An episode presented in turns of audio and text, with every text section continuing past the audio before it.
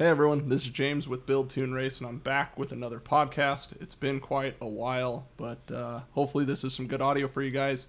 And this is an audio only podcast. No Facebook Live on this one, no YouTube, nothing. Just a, a good old sit down and chat about cars. So I am here with Alex Benoit. He is the guy that has helped me the most with building uh, Clyde. He many many late nights he spent with me, um, and we just we knocked it out. We got it done. Uh, Alex, I used to work with him at my previous job, and hit me up one day and said, "Hey, uh, you need any help working on any of the projects or cars you got going on? Let me know." And uh, I started getting pretty serious about building the Mazda, and hit him up, and he came over, and we started started getting down on the Mazda, huh?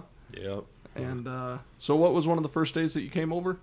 Uh, it was whenever you needed to pull the rear end out from underneath the Mazda to build the nine inch. That's right. So we uh perfect timing, I guess. You came over and we spent the spent a better part of the first day just getting the, the rear end out. So kind of where it started out was I had I had worked on the car slightly up until that point and uh I guess we just it was time to get serious about getting it done, getting it built and time crunch came and Alex wanted to help, so I, I very much appreciate his help. If you guys watched any of the videos of the build, you kind of saw him in it a little bit here and there, and uh, he just anything I needed help with, a second hand or bolting brakes on or doing whatever, he, he was there to help. Uh, and a lot of it was just helping me get through and, and push through. So uh, that's a lot what I want to go over in this podcast here is just talking about the build on the car, uh, kind of some of the things we went through. I know a lot of people that build cars have issues. They run into the same things,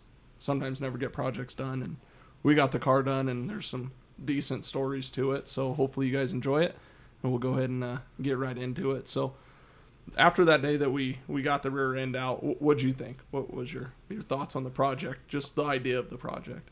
I, whenever I first heard about you working on it, I thought it wasn't going to be as much of a project as what I saw once I finally got here and started helping out. And No doubt. uh, I mean, that was, uh, it kind of threw me for a loop how much that project turned into. Right, yeah. On the surface, you're just you're just swapping an engine in, right, and then it ends up being a full full build practically. Oh yeah, yeah. I didn't, I didn't have hardly any idea on how in depth we were, you wanted to go with it. Like you know, the entire front end, swapping it to five lug and everything Right. else. And Yeah, some of it I knew, and some of it I didn't know until we got deeper into it. What what we were gonna have to do. So uh, that's the thing, guys. If you're building a project car, uh, you you know that what you plan on it being and what it actually turns out to be is sometimes not the same. um, but yeah, so it, we started out with that. We got the rear end out of it. Uh, my dad helped with building the rear end on the car. Took it over there to him. Uh, coming in, what was it? Probably when when was that? January. Uh, it's probably March. I don't Probably remember. somewhere. I think it was. I think it was early March um, when he started coming over and helping out. And this is all leading up to June fifteenth, which was Rocky Mountain Race Week. Uh, I actually had the goal of finishing the car for Rocky Mountain Race Week 2018, not 19, but uh, had to build a shop. I was trying to move into doing some more of the social media stuff full time, so funds didn't allow, and had to make some better financial decisions on trying to uh, move into a different career at that time. But uh, then we started working on it, and man, there was some late nights. Oh, definitely. a lot of late nights, but I'm just glad all of it led up to actually completing the project. What about a week, week and a half before your dead set deadline? Yeah, I mean, really a day before I was still bolting stuff onto the car before we had. I mean, shoot, the car's still not done. Let's be let's be honest, but Oh yeah, but I mean, we got it to the point where it needed to be running and driving for 1,300 miles. that that is true. Uh, testament to us building something, I guess, on that one is that more or less with a few minor things that we had to deal with, um, the car made it 1,300 miles. That's what Alex uh, kept messaging me or talking to me about. How's it doing?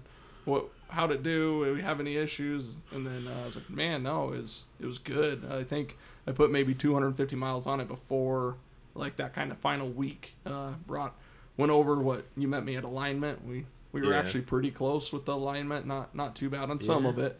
I mean, Um, from what I can recall with that alignment, I think he only had to turn those heim joints maybe a quarter turn each. Yeah, he uh, mostly was about centering up the steering wheel, I guess, and doing some of that. But that all came down, and then took it back and let Alex drive it for the first time, and it's a little Yeah. different to drive. Yeah, a little different to drive. You know, I mean, it was it was definitely feeling good to actually drive something that you brought back to life. You know. Yeah, absolutely. Like the, the Mazda. Uh, for people that don't know, I when I bought it, I found it on Craigslist as a roller. Um, the guys had already taken the motor and tranny out to, I guess, port it or do something, which kind of uh, ruined the rotary. I'm not sure where it went, but the guy that I, I got it from uh, is actually in his buddy's backyard. His buddy shows me the video of them pulling it out of a backyard, actually running um, in a in a snow pile. But throughout the project, we actually figured out that they took everything off the car and left it there. Yeah. I don't. We weren't really missing anything, were we? That I I can really recall. Not really. I mean, everything we needed as far as body wise, trim wise, all that other mess was there. It was just having to take hours on end sorting through different screws, nuts, bolts, trying to figure out which one went where because we wasn't the ones that took it off. There was a couple bucket of bolts there. Alex, we need this bolt. Uh, all right, let me look.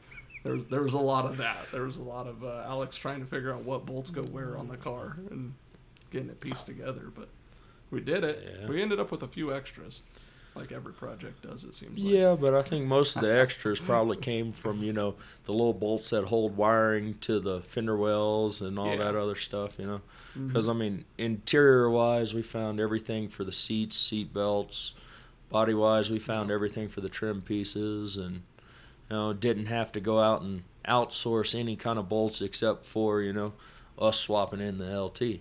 Yeah, yeah, absolutely. Um, so we also a fun little project, I guess, as part of this car was taking a cluster of pedals, making the what was it? We got rid of the clutch pedal Yeah, and uh, bent the brake pedal over uh, to gain room, and then the electric electronic throttle becomes its own throttle pedal in there. So, uh, but more or less use the what would be manual set of pedals, uh, and was able to make this work, uh, which was pretty fun. That was we bent a few few tools and we had to get creative on a few things that we did with the car uh, within the shop because I mean I have a lot of good tools, but not everything that you could ask for or need. I guess. So, oh yeah, we got a couple of crescent wrenches that no longer work. yeah, absolutely.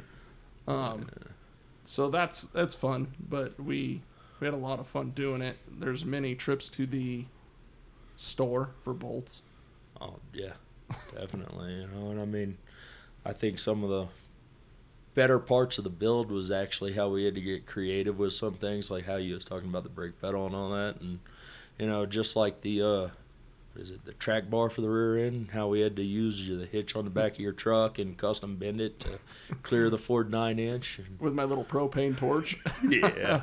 I was out of gas on the uh, big torch that I got, so I bust out the little torch and just kept adding heat to it and used the ball on the back of the truck and um, the diagonal link for the rear end. So if you ever get a chance to look under the Mazda, if we're ever at an event, you see it. Uh, the rear end actually still uses all the factory Ford link links and the diagonal bar just bent a little bit. So once we got the rear end kind of mocked up and back from my dad, um, we there was a few times of putting the bar in and out of there to make sure that that would go in and fit, and then bending it, welding it, grinding on it. You had fun cleaning it, cleaning all the. Uh, oh god. this yeah. rear end housing that we got, uh, I got from a friend. Uh, it was just laying in the dirt more or less, and for a, two years it came and laid in my dirt, and uh, it was had a bunch of surface rust, I guess you could say, Oh, definitely. in and out. So, I mean, heck, just to get it prepped for all the coating it needed and all that other stuff on the inside took two, two and a half hours of cleaning. Yep. So uh, he set up with some wire wheels and went to town on it, and then I, I bought some stuff called POR 15, POR 15, and cake the inside of it pretty well with that stuff, which is supposed to be like a rust and hammer, but it cleaned up pretty well. Oh yeah, Really? definitely. So uh, that that part of the project ended up coming together pretty. I was surprised that the rear end worked out as well as it did.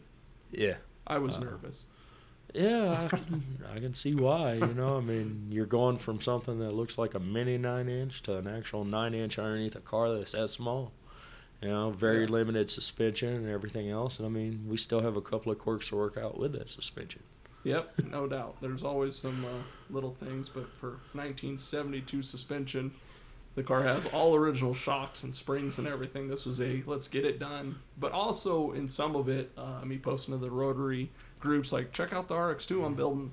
Uh, they're not too fond of the the LT swap, uh, as as you might be um, surprised to hear. But that's that's part of it, and I wanted to leave the car as much much together as possible. I guess when you Yeah. showed up, I already had the engine kind of mounted on the uh, engine plate and their Yeah. transmission mounted. Nothing finished, but the mounts were made, and one big hole yeah. in the interior of the car. Um, Yeah, that big hole made it look like there was no room for a brake pedal or a gas pedal. Yeah, that's true. Yep. Uh, still, still, it was tight though, and and I mean, what you were half of it unbolting it through the transmission hole and back through and Yeah. laying underneath it and working in a tiny car like that's not the not Um, funnest. no, it's definitely not the funnest, especially whenever you have to work in a tight spot and try and maneuver around. I mean, heck, even just trying to find tools. I can remember we had to share some tools here and there, and I'd look at you, hey, do you have a 15 millimeter? You're sitting there looking for it for five, ten minutes, and I'm spinning around the car. And next thing I know, it's underneath my butt. yeah, just sitting there on it, and uh, then you're like, oh yeah, but some of that clicks over to it's one in the morning, Yeah. and you're just dead, brain dead at that point, and you, you just you just don't even know what's going on.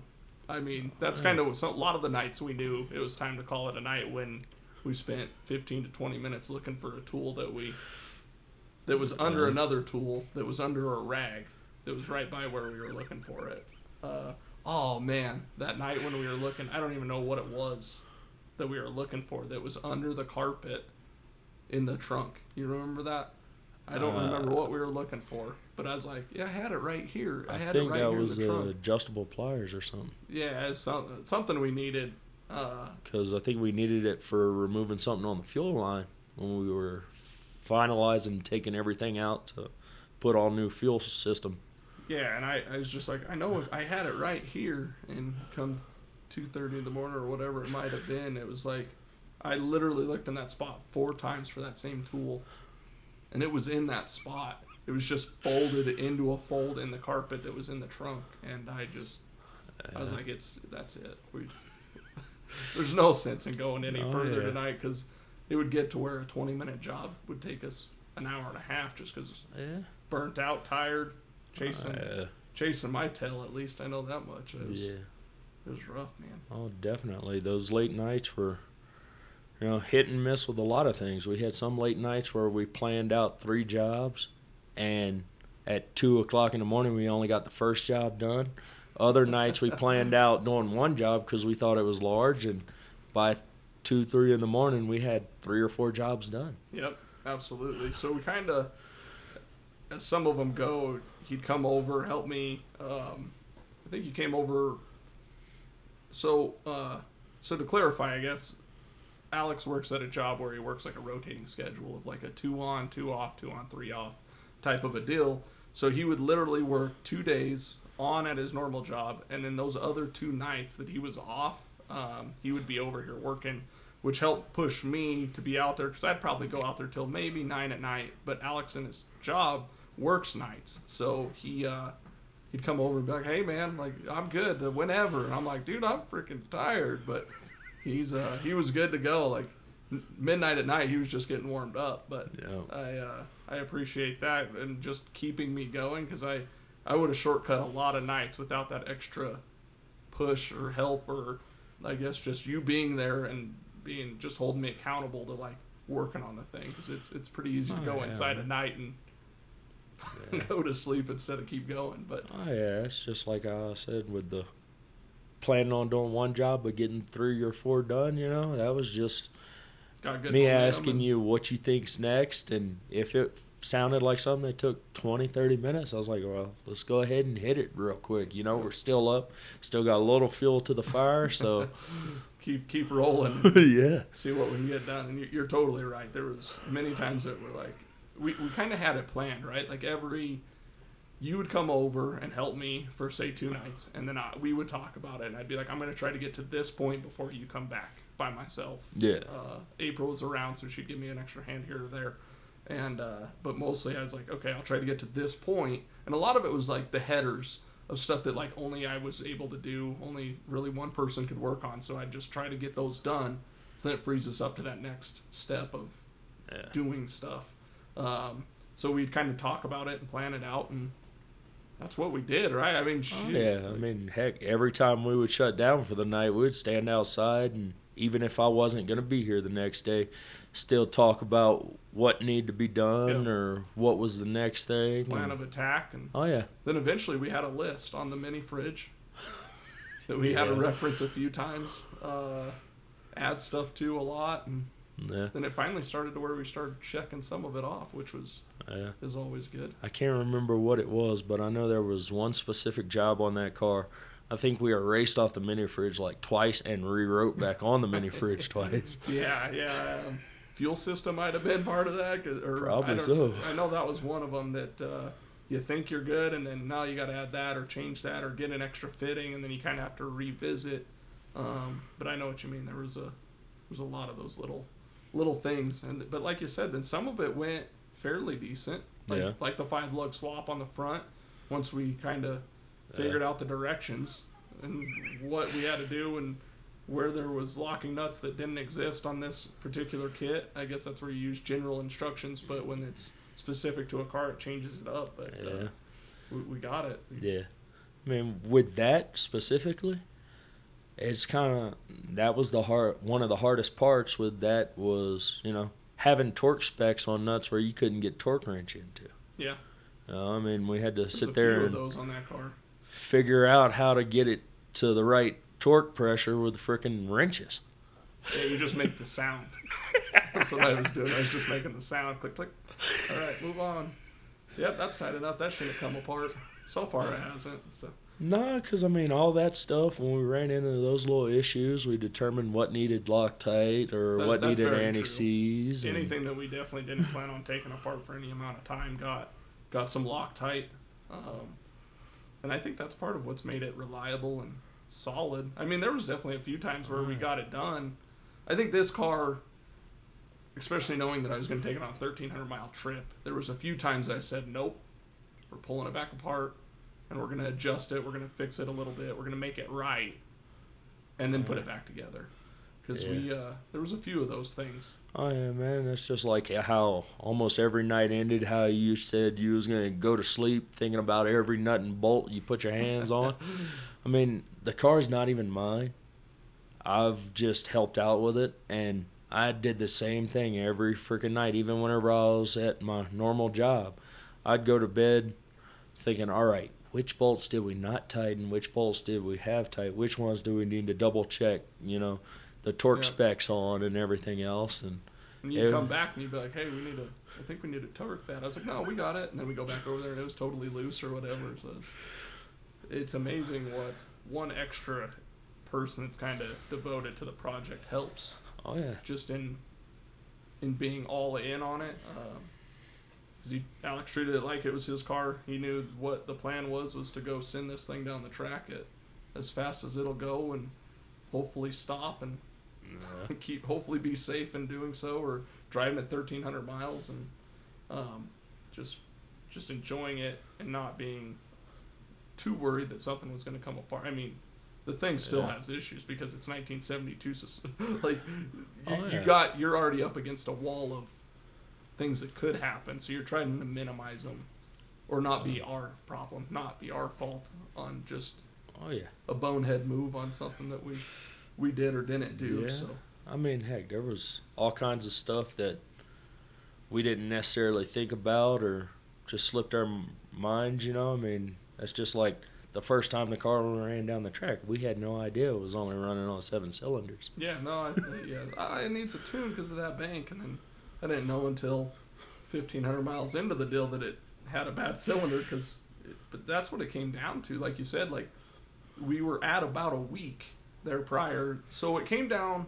A lot of it came down on I was leaving for a trip. Um, when I was getting back, I think I had two Right. weeks to go once I was back from that trip. Yeah.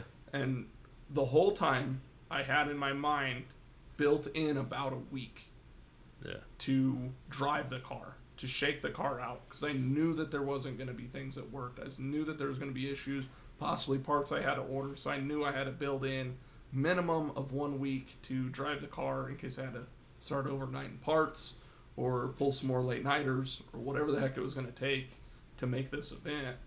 Um, so we, we kind of always had that. That final week was always there as like a, Oh yeah. a test. Uh let's see what we can do. Yeah, but I mean, heck, those late nights again, you know, helped out because I think didn't we fire the car before you went on your trip? Yeah, we fired the car I think at eleven or midnight, and we were leaving at three or four in the morning to head to the airport. So I think four, four or five, uh, four-ish hours uh, prior to leaving for the airport, we fired the car, which helped because Yeah. otherwise I'd have been gone for that week, and I, that would have been rough. Oh because yeah. I would I would have went on that trip and not known what the heck I was like. I would have been so nervous to come back, but which is crazy though, because so that happened. We fired it, fired right up. All Yeah. all seemed pretty good. Had a couple little leaks, water things, which yeah. we tightened up, and I thought it was going to be more of an issue, and they've actually kind of sealed themselves, and all's been good. Yeah. Um, I mean, the biggest unforeseen issue we had was, you know, which was a blessing, getting the car cranked up as early as we did, was having the issues with the tranny. Yep. Yeah, exactly. I think I think that night that we were trying to start it, um, a, a part that nobody really understands or sees when building an EFI car that is old is the wire that is constant when cranking and on. So on an EFI car, when you're building them, whether this is a Holley standalone or a LS swap, like with the PSI conversion harness, it needs signal to the computer during on and cranking. Um, we found that wire. Yeah. Again, tired. Figured we had it. Yeah. Good to go. That was the wire everybody called yellow and blue, yellow and black, blue and yellow, and It was all over the. yeah, it was all over the freaking map. Because I mean, we found that wire. I think at two in the morning. Everybody was freaking tired. And, Yeah, it was it was long. So we we found this wire like the day before. We thought it was all good. I think I clipped a few wires. Yeah, it took out some kind of resistors and, And- stuff that uh, wire diagram you found said it wasn't needed. Thank but- goodness for Google finding the wire diagram and uh, chasing out what wires were and weren't. Um, and the wiring harness on this car is so funny because it's literally powered off of what, like a 10, 10, 12 gauge wire. Like the main power feed for the whole entire car is just some tiny little wire. We're like, there is no way that that's going to power it. And uh, Oh, yeah. sure enough, all the light headlights work. I think what I turned the blinker on or the headlights or something and it didn't work. I switched it once or twice more and then boom, we had lights. Yeah, it was kind of odd because I mean, I guess the whole electrical system just had its quirks originally. When you turn the headlights on, I think you had one low beam, two high beams. the next time you clicked it through, you had two low beams, one high beam, and the driver side blinker didn't work. Uh, we had a little bit of issues where the back ones didn't work for a little bit, and then all of a sudden, just Started testing and doing all this other mess, everything just started coming together. We was actually shocked to see that almost every bulb in that car except for one still worked from sitting for however many Oh, years that car long, yeah. sat. You know? Yeah, absolutely. That everything kind of finally came alive. It was it was waking up, I guess you could say. It was it's pretty cool. I mean, that made my life easy. I didn't have to worry about figuring out headlights before I left on this trip. I just had to worry about the car running. But that, so the night before the first fire up, or earlier that day, I should say, was a big push on wiring. Yeah.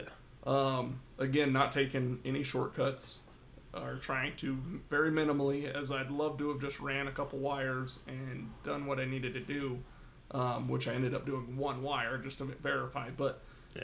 every wire we tried to solder. Uh, Yeah. We soldered so many wires that night that we burnt up the soldering iron that I had to go get another one the next day.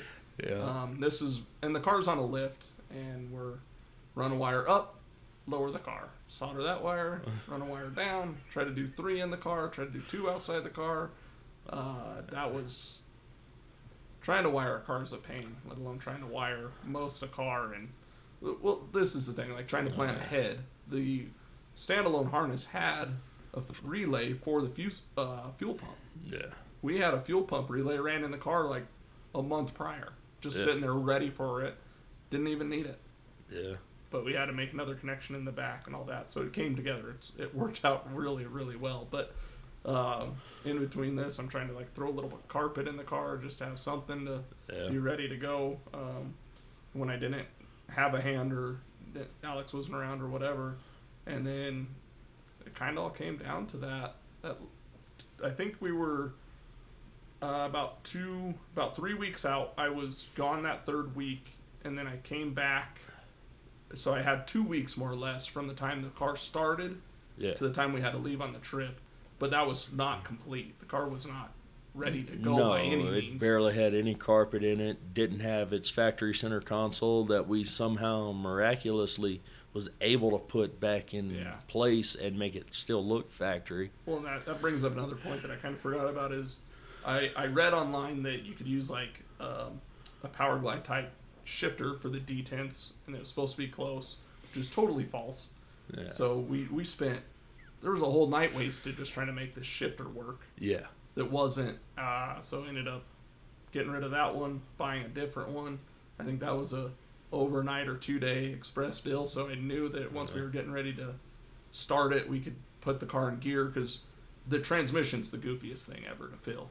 yeah. There's no fill. There's no dipstick on the tranny. No, not at all. There's a plug.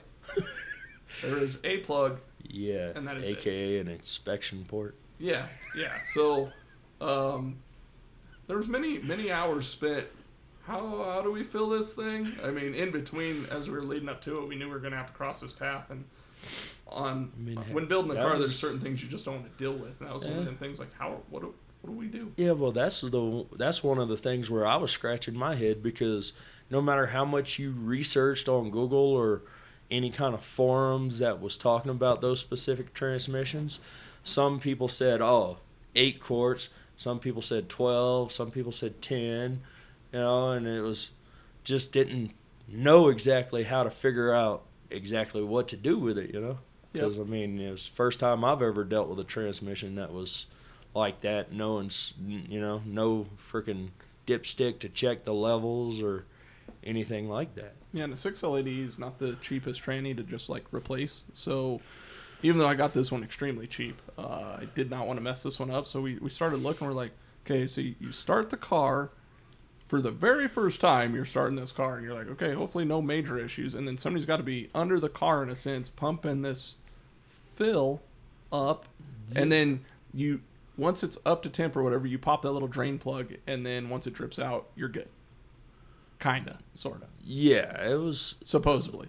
Yeah, it was all kinds of retarded stuff. Because I mean, when you first start the car, it was all right. You got to put four quarts in, and then, you know, let it run up to temperature, and then add some more, and I think we ended up putting about eight in, and we just let it be what it was. And actually, we were super close. So I went to go top it off, and I think I added Yeah. about a quarter of a quart, and it started puking out. So Yeah.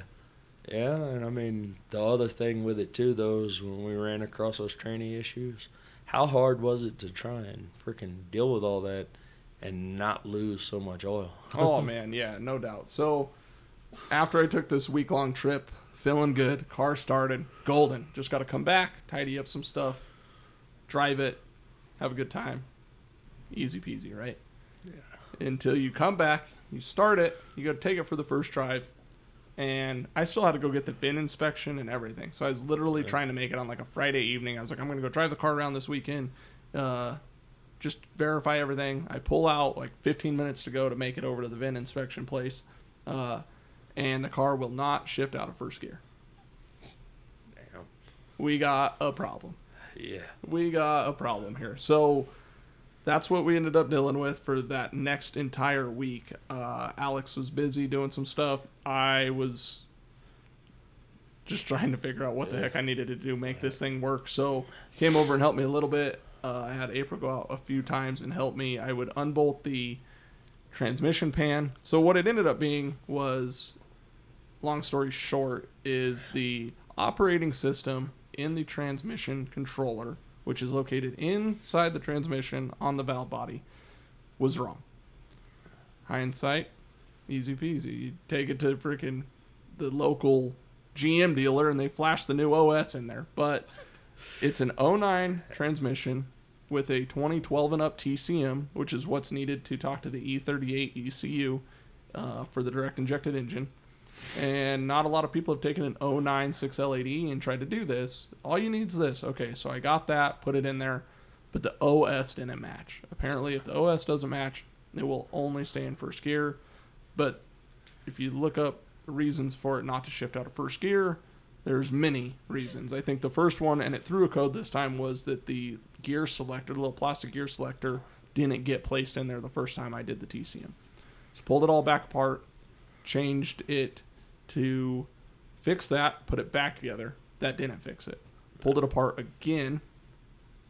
I ended up putting the TCM, the new TCM on the old valve body. That didn't fix it. Was told, no, you got to have the other valve bodies. Put the right valve body back the way it pretty much was the first time, minus the selector not being correct. And ended up coming up with that it had the wrong operating system. Um, I believe swap time on the internet. He has some YouTube videos and stuff on doing Gen 5 swaps. Kind of saw it in the tune uh, that I sent him, and he goes, "You have the wrong operating system." Well, I talked to many people, and can you can we do that with HP tuners? Can you do it right entire? And I never really got real good solid answers. I kind of came up with no, but anybody with a Tech 2, aka GM dealers, can do this. So I, I went to the GM dealer. I think this is Thursday or Friday Yeah. before a week prior to race week. So literally seven or eight days prior to race week. Went in there. I go, hey, I got this Mazda that, oh, you got to take that to the Mazda dealers. Like instantly what they told me. I was like, okay. So I got this 2014 Chevy pickup, but it looks like a Mazda. And they ended up helping me. The car shifted. All okay, we can move on. Uh, what was some of the other stuff we I worked mean, on that week? I mean, there's still heck. little stuff I think that we Oh, there was just little stuff, tidying up wires and stuff like that. Getting the grill on. fenders, getting the grill on. But I mean, heck, when it came down to that last week, I think that was one of the funniest stories I ever heard. Was GM had to come back to you because they locked themselves completely out of the car. Yeah, so uh, kind of one of those things like, okay, whenever you guys get ready to flash that, let me know. And of course, dealerships, uh, because of insurance and liabilities, you can't be back here, blah, blah, blah, whatever they were telling me. Um, I was like, all right, I'm just saying, whenever you get ready to do this, let me know. And then the guy that hands off the paperwork apparently didn't let the guy in the back know. So they come back and they go, well, the car won't even start and run. So, you know, you, my, my heart kind of hits the floor, but I, I know that it's can't be anything too major as long as they didn't brick anything. Um, and that was it. Kind of came down to having to do that because I couldn't send the ECU back to the swap company because we're we're down to like a week, and they're like, "Yeah, you send it, but then we got to send it, and it'll be seven or eight days." And I was like, "Well, that's just uh, can't can't do it. Like I won't make the event that way." So I'm sitting there in GM. They come back, tell me car won't run, and I go out there and I was like. I specifically said make sure you only write the transmission operating system so you don't re-enable the VATS. Good thing I took HP tuners, my laptop, and I have something of an idea of what the heck's going on here. I rewrote it, and boom, it fired up, and it shifted. Yeah. Freaking thing! I was able to drive the car more than seven miles an hour, and more than uh, just on and off a trailer to get it down there. Um, Yeah. So that worked out. We fought a little bit with the cooling system, but that ended up not even being an issue because it hardly ever even touches the cooling fans. So there was a little bit of that leading up to it. Yeah, that had me a little bit worried on why it wasn't even getting up to the temp every OEM manual said that that motor's supposed to run at. You're right. Yeah. No. Absolutely. And that's so the car. That's kind of we'll flash back a little bit to get the engine mounted and everything in the car. The car had to have an electric water pump, so it doesn't have a thermostat or anything in it. But like, it's literally that was Alex hold it. Nope, just slightly move it, maybe just a little. Okay, right there, hold it, and then I tack weld it, and we'd keep going from there. Uh, which we had to do a couple times to get it just right. What was the other thing I fought a bunch when we were getting it together like that? Oh, the alternator mount. Yeah, that was one thing that was crazy. I mean, especially with having a custom cut a freaking alternator. Yeah, so Alex, I think, came up with the idea one night. He's like, "Hey, when we were looking at alternators, I'm like, ah, hopefully this will work, or maybe that'll work. I don't think the Gen Five one's gonna work." And he's like, "What about like an O2 Tahoe?" So we kind of go out and look. He's got like a little V6 truck, and it runs like the same similar alternator, and we're kind of looking at it. We're like, ah, maybe. So we went in. We're like, we need one for an O2 Tahoe, and then the guy brings us out one because we just I know how to wire it. Um, it's simple, one wire to activate it type of a deal. I actually think this one has two wires connected to it to make it work. Um, Yeah. and they bring us out that big gargantuan one that's like the HD alternator or whatever. I'm like, Yeah, no, that's no, the one that had that ain't gonna fit. well more than enough what was needed for the car. So just on a on a weird whim, we're like, so we get the small one. They had one. I buy it. We bring it back, and the bolt holes line up to existing bolt holes on the block. Yeah. Which was like that's kind of one of the things that we're like, man, this alternator is just gonna it's gonna take us a while. We're gonna fight this mount, blah blah blah blah blah, and we literally brought it back. We're like, I think that's gonna work. With a few trips to the hardware store, we found some bolts Oh, that worked, and I we had to grind the block. We had to, we had to give a little bit there, and we had to we had to cut the alternator only because I run an engine plate on the on the car. Yeah. If it didn't have a motor plate, Yeah. pretty much would almost bolt right up. Yeah, it seemed like it would align almost exactly up. But I mean, even when we were test fitting it, we wasn't sure because the engine plate wasn't there. We had the motor hanging Mhm. from a hoist, and you know the motor tweaking a little bit here and there, trying to hold this part up to it, figuring out where it's gonna fit. Yeah, here, hold just- this. Let me look from the backside and see where it's rubbing or where it's touching, and grind a little. No, that wasn't it. Let's grind here, and then. Yeah. So uh, if if I ever have to do an alternator swap on that car, I'm gonna have to do a little modifying to the alternator. But I mean, there was so much with that car that was a pain. There was so much with that car that was like a blessing because the lower parts of the front suspension, how it was able to take the driver, put it on the passenger, passenger put it on the driver Yeah. for the steering arms, and convert it from behind the yeah, wheel steer and to the front. You know, I mean, that kept us from having to figure out how to custom make pieces to put the steering in the front. Yep. And that's uh, using that Flaming River Pinto rack that I did. It's not like probably ideal um, turning angle, and the car doesn't turn absolutely on a dime, but it, it's it's really worked out well without having to, like you said, cut a bunch of stuff up, Yeah. custom make a bunch of stuff, because I wanted to leave the K member the way that it was because it's all stock suspension on the car. Yeah. I mean, l- what we do? We changed out two bushings on the front K member. It was like it. I think that's all we did. Was it even the K member or was it the sway bar? Or the, yeah, the two sway bar bushings, which is technically the lower A arm as well on this little car, which is super goofy. But Yeah. um, that's that's about all we did there. So it's just all those little things, man. It just and we're only touching on probably a, a very small Oh, small heck. amount of the many little things that we had to deal with on this car. Oh yeah, heck. I mean, just to think and go over everything with this car, and just remember every little detail we had to go through is probably just going to take us a month just to go back through our heads and think, oh crap, we had to do this, you know? Yep. So some from March, April, May, June, pretty much about four months. Uh,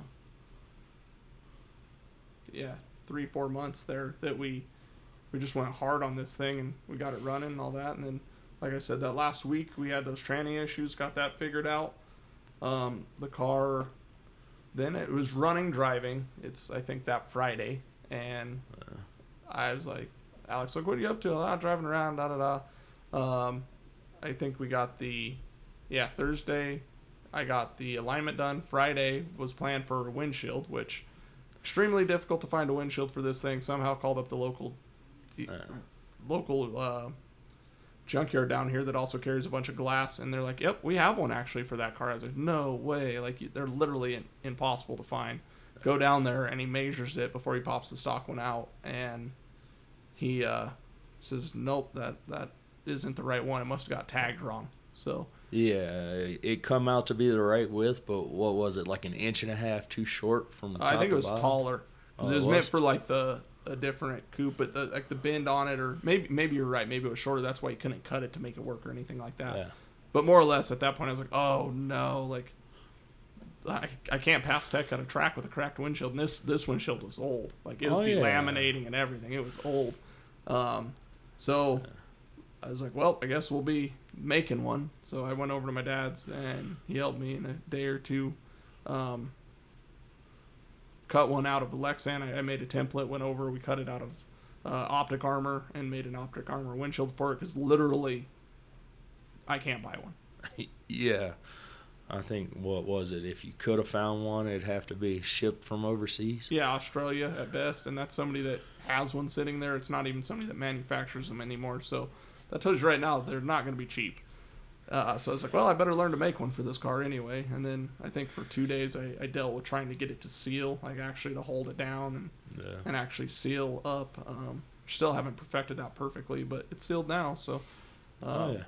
it, it worked out. And then I think you came out what the we ran it that Friday night before, so I was finally able to drive it a little bit, Yeah. put a few miles on it. Uh, I don't think we did much really with it. We, we planned on driving it the weekend prior, but that's where we still had some things to deal with. I think the the windshield became priority. Yeah, which I mean, that's another thing with the little small stuff we had to figure out and think about. Just for you to put the factory trim back on, we had to go and instead of trying to find the Mazda clips, what was it? Some GM windshield Yeah, clips that yep. you found that worked. Yeah, so the the clips around the windshield were so rusted that they pretty much were. Some of them were dust because we vacuumed them out. Yeah. Some of them were half there. Uh, some of them were still there. So we took the best one I could find uh, while we are working on the windshield. Had April run down and just go down to the local place that has these clips and get whatever's the closest you can find. And actually worked out. It was Yeah. it's pretty decent. There's a little bit of rust in the car. Um, some stuff that I'll have to deal with one day. Tried to Uh. just not make it worse. And then we came up to the Friday night before. We took the car out. It went like 13.8 or something like that, I think. And then race Yeah. week came and April ended up going like 13.5. And I think that was kind of close to about what I figured it would run. I think I figured it would run, what, like 1280s all Yeah. out at elevation or whatever. Um, Yeah, but I mean, that's another thing. Even when we first thought, well, you know, low 12s, you know, uh, we didn't, or at least I didn't necessarily know much about the tuning in the car and all this other stuff. And, uh, I think we had to figure out the, uh, crap, what was it? How to get the governor off, because when you first ran it, Oh, the governor that still right. kicked on. Yep. well, First first couple passes, you could feel the car like lay over like two three hundred foot before the finish line, and there's two different governors kind of in there, one tranny and one regular, and got them removed, got them moved, and then mm-hmm. we ended up doing okay though. Yeah. So that was that was pretty good. That was a lot of fun. It came down to it, and that's just a very small portion of the stories we have from building this thing. So for anybody out there that's in the middle of a project car, working on doing something, keep keep hopefully some of these in mind, and just when you're working on it to keep chugging forward and some stuff will be I think the biggest thing for me when building a car like that is the the hard parts. Like the the, the big projects that are should be small, like the exhaust sticks out in my mind of I thought it was all gonna work. And once that think it's gonna work doesn't work, I had a back step which cost us probably close to a week within some of that Yeah. and I, I had to cut the exhaust, grind it all out, and then the grinder I had in it grind it out very well, and it's just like it fought me through the whole thing. But exhaust was done, boom. Then we had the other two pieces of the exhaust banged out quick, Yeah. and moved on to the, whatever it was, the cooling system or whatever.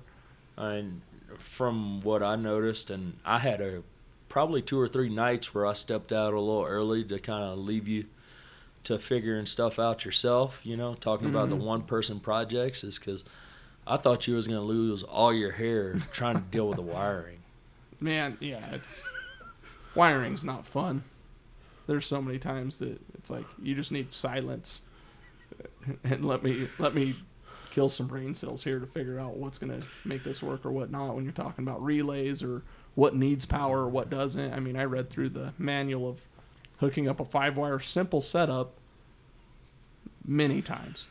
Oh yeah. And then I say, "Hey, Alex, read this. How like read this out loud so I can just hear it from a second perspective or something. Maybe I'll catch it." And Oh it's crazy, man. It was so a lot of fun, a lot of a lot of late nights, tired Yeah. nights, and that was kind of a lot of it. It started out, yeah, let's work till 9, 10, 11, maybe 11 or 12, and then it started getting more to crunch Yeah. time where we had those goal dates of getting them finished, and the the 10, 11 o'clock nights became 11 and 12, and then Oh, 12 yeah. and 1, and then I think the night before we it was like 4 a.m. Well, the sun was coming up when we walked out of the garage.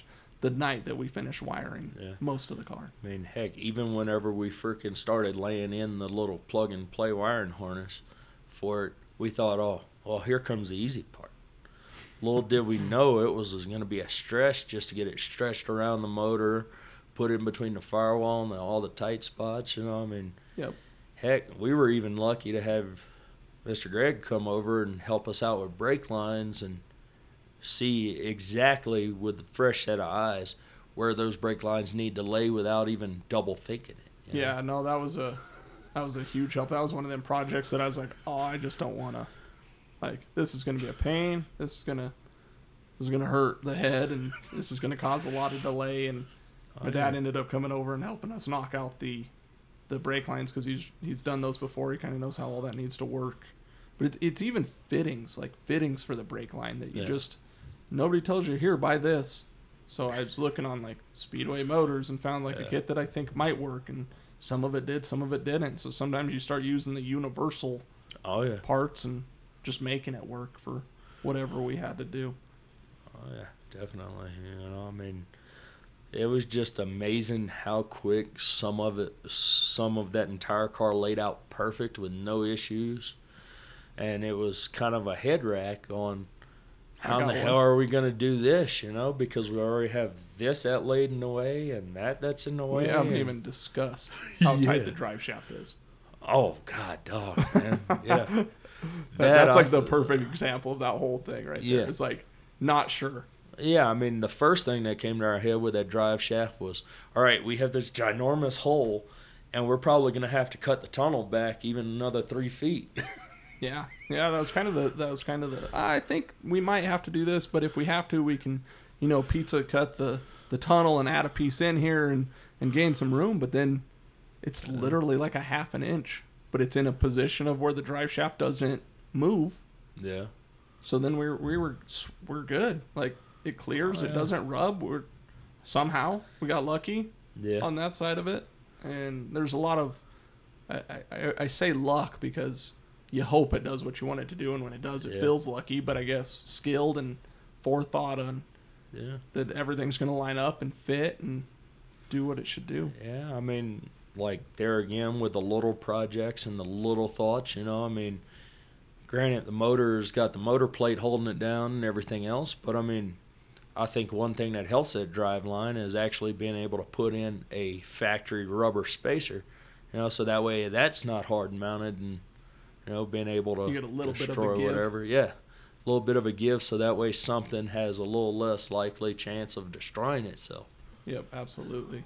Um, that's what everybody kind of comes to me and says, "How'd you make that fit?"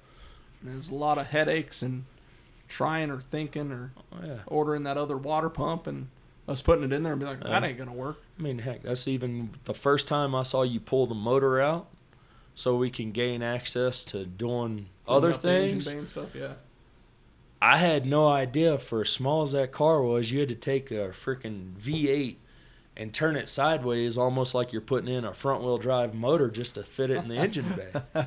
yeah, it's uh, it's a fun one whenever you got to pull that thing because you, you kind of pick it up and twist it, and then it'll it'll come out and it barely clears and everything, but it, it comes out, and then to go back in, we even a couple nights of just like the bolts, whatever it was, the alignment pin on it, or maybe the engine plate, or however, like it just doesn't want to pop together real easy. Yeah. and then it's always fun trying to like, even put the flywheel bolts in uh, or the torque converter bolts on the uh, on the Oh, car yeah. like just trying to work it around and move the engine Yeah, a little bit at a time Yeah, and make sure everything's double checked That's like when we finally got it in there for the last time. Both me and you were sitting there talking back and forth to each other. All right, do we need to jack up the transmission a little bit, or do we need to move the engine hoist a little bit? I there's a few that's- times i lowered the lift over you. You would get under the car lay down on the ground. I'd lower the lift real easy over him. I'm like you good? Oh yeah you got plenty of room. You good? Oh yeah you're good. And then uh, get it to where you could kind of get in a position to see something Oh, or yeah. help move it. But thank goodness for having the lift because we'd have been up and down off the ground a whole lot more than we were. Oh, definitely.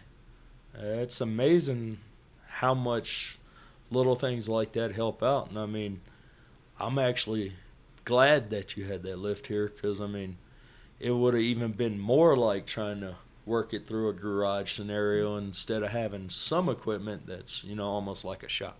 Yeah, we needed a full time chiropractor to take care of that deal. Oh yeah. There's still plenty of nights of of just being sore and wore out, but it it came together. The car made the trip. Oh, we yeah. got all these fun little stories to tell about building it. And then what do you oh, do when you get done building it? You start talking about what are you going to do next, I guess. So Yeah. I can't wait to actually see if we can freaking do a cam swap in the car without having to remove the. Yeah, no, I definitely think we can we can do it. It's gonna radiator's gonna have to come out of the car, Yeah.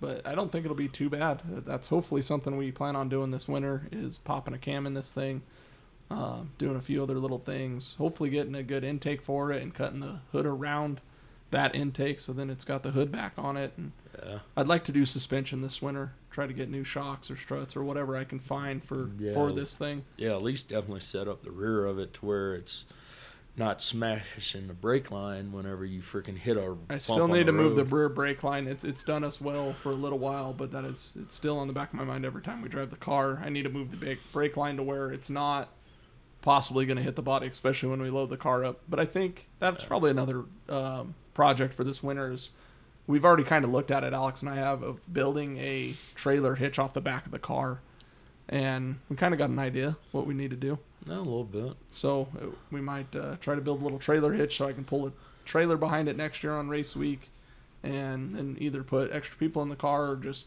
ease up, not have to load the car down with so much stuff, because it was packed to the tilt for race week. We got stuff in the back seat, stuff in the trunk. Uh, unfortunately, Alex wasn't able to go with us on race week. Hopefully, we we've been talking about if he could have something together for next year would be really cool to go uh, enjoy it, but it's a lot of time off from work and all that stuff. But we made it. April and I had an amazing time with the car. Uh, I appreciate Alex's help so Oh, much because he just he came over and for the love of cars helped me Yeah, work. man, just wrenching on that car, no matter if it was just something as small as putting on the intake to what was it, 18 inch pounds? Yeah, You yeah. know, all or the little things. Something as major as trying to lift that freaking 49 inch chunk into place to freaking bolt it up. You know, Mm-hmm.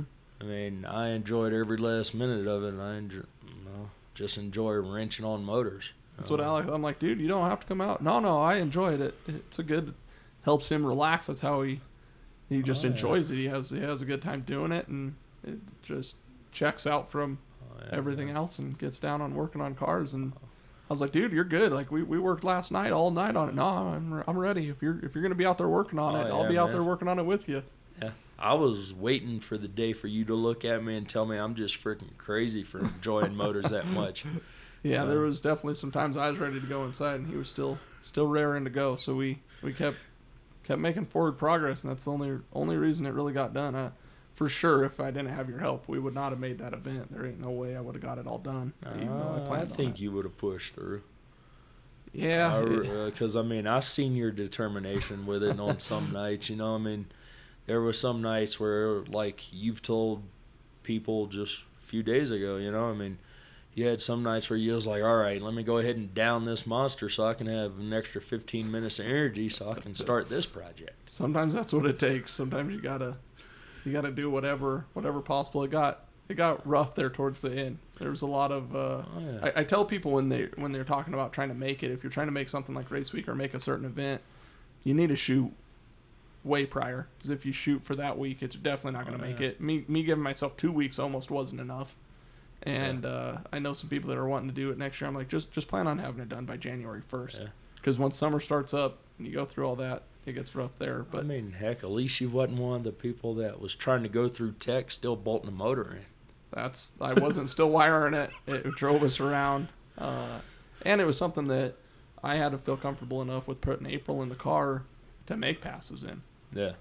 Something that wasn't possibly gonna fall apart on the on the route. Which like that that deal we did have where um and I, I keep kind of thinking back to one of the times we took it for a ride right over here by the house and like it bottomed out that first time i'm like from there and a couple other times was that where it started loosening up that brake line that we had go out on us on race week but like literally that's the issue we had Yeah. that like we got to go back and actually like physically change on the car Oh yeah. is a brake line on the which i even questioned when we were doing i was like ah which Yeah. one- I mean, that was the only spot of the brake line where we had any kind of doubt whatsoever.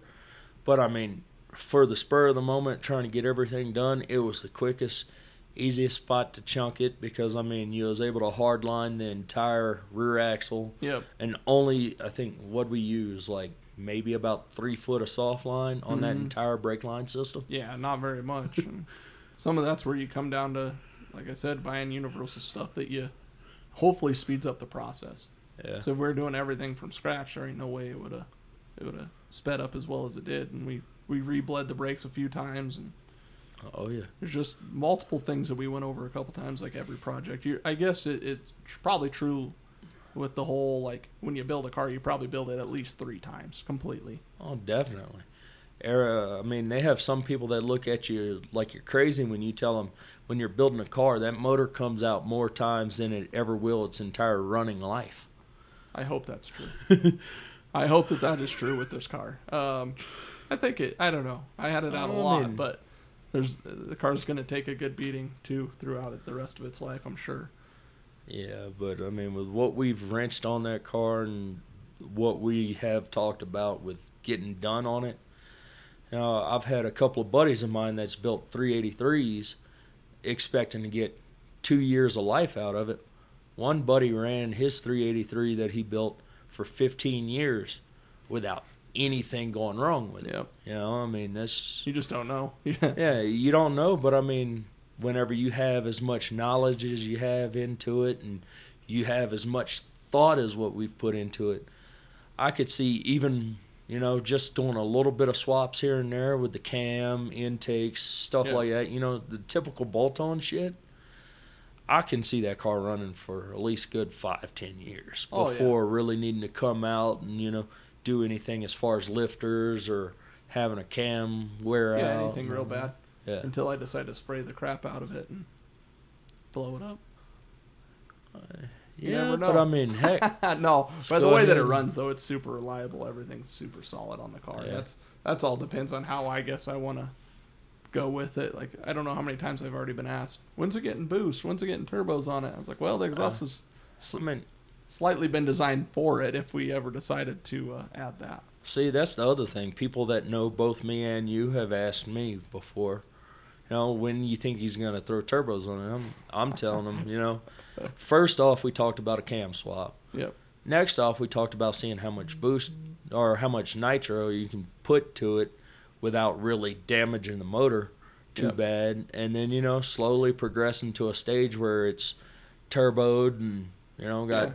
See what nitrous happens. on it and everything else. You know, I mean, but I think before we get to the crazy point of that car, it's probably going to be still a few years up the road. You know, Yeah, yeah. It's it's it's hard to say or what'll come about or yeah. what happens. You never know. But that's where it's it, the car's just so much fun. Like it is, it is hard to hard to do it. But I talked to a few companies down at LS Fest. That I just got back from. They're like, "What's your plans with the car?"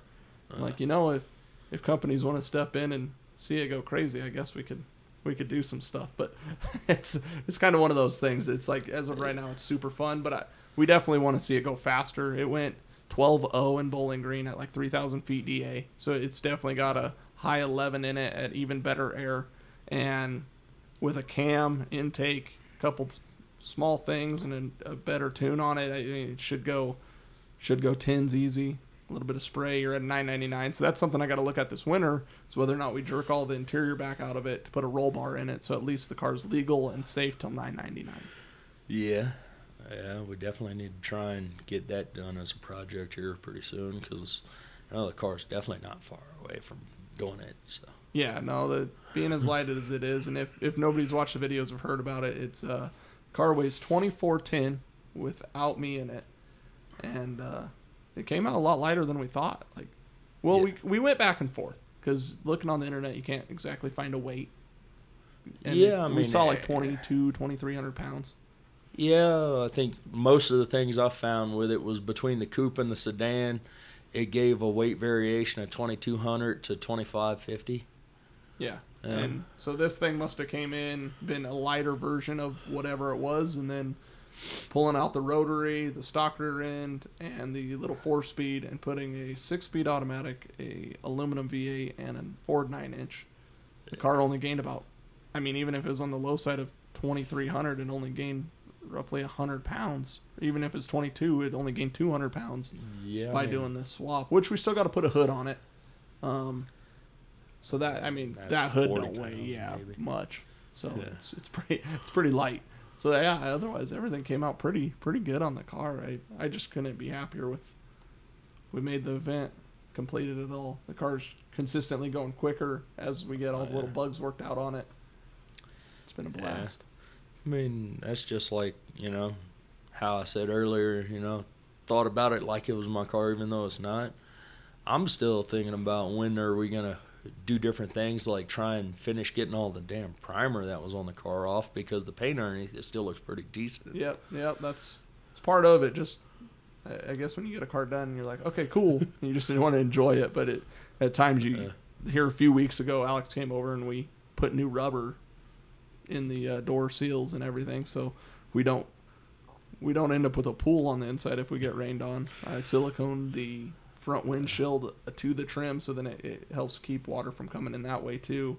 A lot of little things like that that the car still needs that I'm sure we'll we'll be getting to this winter because Oh, yeah. winter's coming. There won't be events, and we'll still need something to do. Yeah, I mean, just thinking about it off the top of my head, when the car's sitting, not during race seasons, you know, two of the main projects I think need to be tackled immediately is dealing with the suspension, maybe overbuilding it a little bit, so that way, whenever we do add more horsepower to the car, you know, we have the adjustability of the suspension for, you know, Yeah, being able to make it hook or, you know, whatever. do something Yeah. other than being just loose and all over the place Yeah, you know, so I mean, that's one thing I think we can get done. for sure. You know, I mean, like I say, stripping the primer off the car, finally exposing all the original paint Mhm. on the car and all that other stuff. Uh, I think we can even do a cam swap if you know Yeah, the no, budget's absolutely. there for it. you know. No, we'll, we'll definitely the car's definitely getting a cam this winter because it still has the stock DoD lifters in it, and that's that's not a good thing because you don't. I guess those like to go out, especially when you're not using them the way they're designed. So the car will absolutely be getting an intake and a cam this winter. I even thought about on the top, kind of primering it, sanding it, and even just painting the top like white or black to uh, to mock the the rag top. But I'd really like it to have a real real vinyl top on the car. It'd be kind of cool. Yeah, I think if we primer the area where the rag top goes and leave it like that for a little while until the budget says, all right, put a rag top back Yeah. on it. Yeah, it's all it's all fun from here. The the there's many nights where I lay there and you're just like, we're working on it, but it, are, am I actually gonna get to drive the dang thing one day? Like, do I actually get to enjoy it? And now I some there's many nights I lay there. I'm like, holy crap, we actually knocked the car out. It is done, and you, you spend so much time thinking about how cool it'll be when the car's done, and then you actually get to enjoy the project car. Yeah. enjoy I it. mean, have heck, fun. Just the little trips to Walmart in the car when people come up to us. Go get and- fireworks. Yeah. Uh-huh. You know, I mean, people come up to us and tell you, man, they enjoy the car, they enjoy how it looks, they like what you did with it and all that. sitting I mean, at heck, Wendy's and having people stop and walk around it in the parking lot. Oh yeah, I mean, you've seen even how much of a freaking smile it brought to my face to see people just enjoy the car as much as they did. And heck, that's like even you telling me about this last event you went to. You had more people surrounding the little Mazda than most people were surrounding a hundred thousand dollar car. Yep. yeah, no, it draws some attention and it's pretty crazy, and it's something to definitely be proud of that we did and built. And even though it's not yours, it's it's yours to a point of that you a lot of thought and Uh, blood, sweat, and tears, and Oh yeah, there was it. plenty of nights wrenches slipping and busting my hand on the frame rails or the motor or you know, even just putting the rear end in. I think I busted my knuckles five or six times. yeah, yeah, absolutely. There's a few things get stuck in the eye and get flushed out, and I, I had that a few times where, you all right? Uh, yeah, I just got to go wash this thing out of my eye, but we it's done for the most part. More to come, Oh yeah. and we'll uh, we'll be The- working on it. Yeah. The hard part's done. Now it's just enjoying it and you know customizing it to what we feel the car needs to be. What we wanna what do we want to happen from here on out? Well, Alex, I appreciate it, man. I'm going to go ahead and end it here, but thank you so much for helping me with the car. I hope you guys enjoyed the uh, podcast talking about it. I know it was a long one, but hopefully there's some information in there that gives you the desire to either build a project car if you're in the middle of a project to keep going, keep keep getting after it and getting that thing done so you can get out and enjoy it um, and have some fun with it because that's that's what they're about, right? So. Oh yeah. Well, thanks again, Alex, and thanks again to everybody that took the time. If you've made it an hour and about five minutes into this thing, I, I can't say thank you enough to listening to us talk about cars. And if you guys would please leave a review and make sure you follow the podcast because there's more to come. See you guys.